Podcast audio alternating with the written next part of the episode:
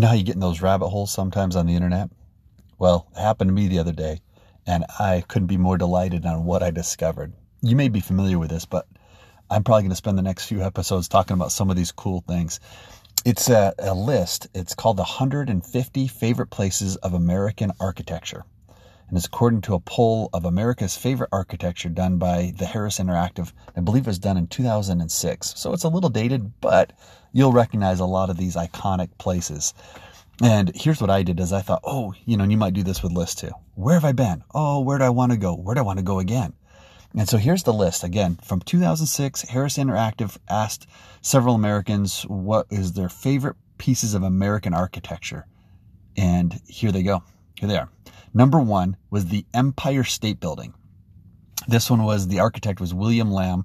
You know this one. Uh, New York City. It's been in so many movies, so many TV shows. My wife and I went there with our daughter and my father-in-law a few years back, and it was outstanding. A little pricey to get to the to. Uh, well, we didn't go to the very very top, but we went quite high up. Um, and we wouldn't have probably done it. We would have probably just gone inside where it's free just to go in a few levels up and walk around.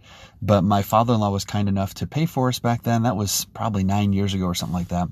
And it was awesome. Now every time we see a TV show or movie about Empire State Building, we're like, oh, we remember that. We studied when it was built and how massive it is. And it's very, very iconic.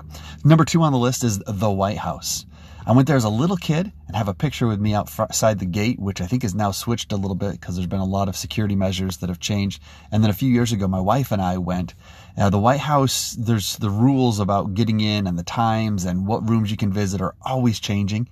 And quite candidly, you have to do your homework before you go because they'll show you things like, oh, here's the Empire furniture brought in in the 1800s. And you'll go, huh? Why is that significant? Or who, who brought that furniture in? Why is that epic? Or they'll show you this room and the beautiful color and they'll say, oh, Jackie Kennedy helped pick out this paint. And you'll go, oh, I wonder why she did that or why that's important. And you'll find out some cool things that way. Or Mamie Eisenhower, she put together this and you'll find out how the first ladies impacted a lot of the, the design in the White House. So definitely do your study before you go. Number three on the list, the Washington National Cathedral. I haven't been there yet. That's one of those, ooh, I really need to go.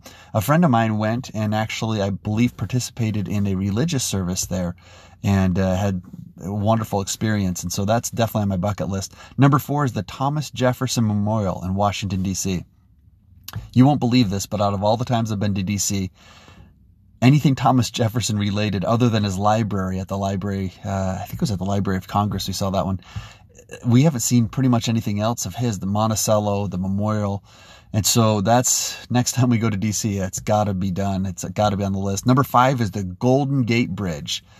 Uh, if you've been to San Francisco at all and you've gotten over to that side of the city, over on the west side, you'll probably get stuck on the Golden Gate Bridge at traffic certain times of the day. So you'll get a great upfront view of that. Uh, it's also pretty stunning if you have an opportunity to take a walk or a bike ride underneath it. There's a park on the southeast side of the Golden Gate Bridge that's kind of like if you ever go to Eiffel Tower on the southeast, excuse me, yeah, southeast side of that is kind of a little uh, tree park cave type deal. Same thing with the Golden Gate Bridge. It's really iconic on top of it and to look at it, but if you go underneath, there's some pretty cool things to see as well. Number six is the U.S. Capitol. This one, of course, with all of the changes and challenges that have happened in the last several years, this one you also want to book well, well, well in advance, even if they're even allowing you to have tours currently. We, um, I think you need to go through your local senator and kind of plan months and months in advance. We did that. Our local senator years ago allowed us to uh, tour, and we went to his office, and uh, one of his staff members gave us some tickets. We went underground, as I recall, uh, over to the Capitol, and had a, a an amazing time. Again, that's one where you study, study the history behind it. You'll hear all kinds of things that have happened there, good, ill, whatever. You'll hear about famous people. It's pretty amazing. Um, let's see. The last one I think I want to talk about. Well, let's. Gosh, yeah, the Lincoln Memorial, number seven on the list. This is so cool to go in. Yes, there is a massive statue of Abraham Lincoln, and that's really cool. But to the right and to the left are two iconic documents, and definitely can use the word iconic here. You have his second inaugural speech that is absolutely profound in the way that he evokes the power of God to bless the presidency and to bless the people of the United States. It's really cool. It's pretty much one of those unheralded, unsung uh, documents. It was one of some of the last words he ever spoke. He was inaugurated the second term and boom, assassinated shortly after.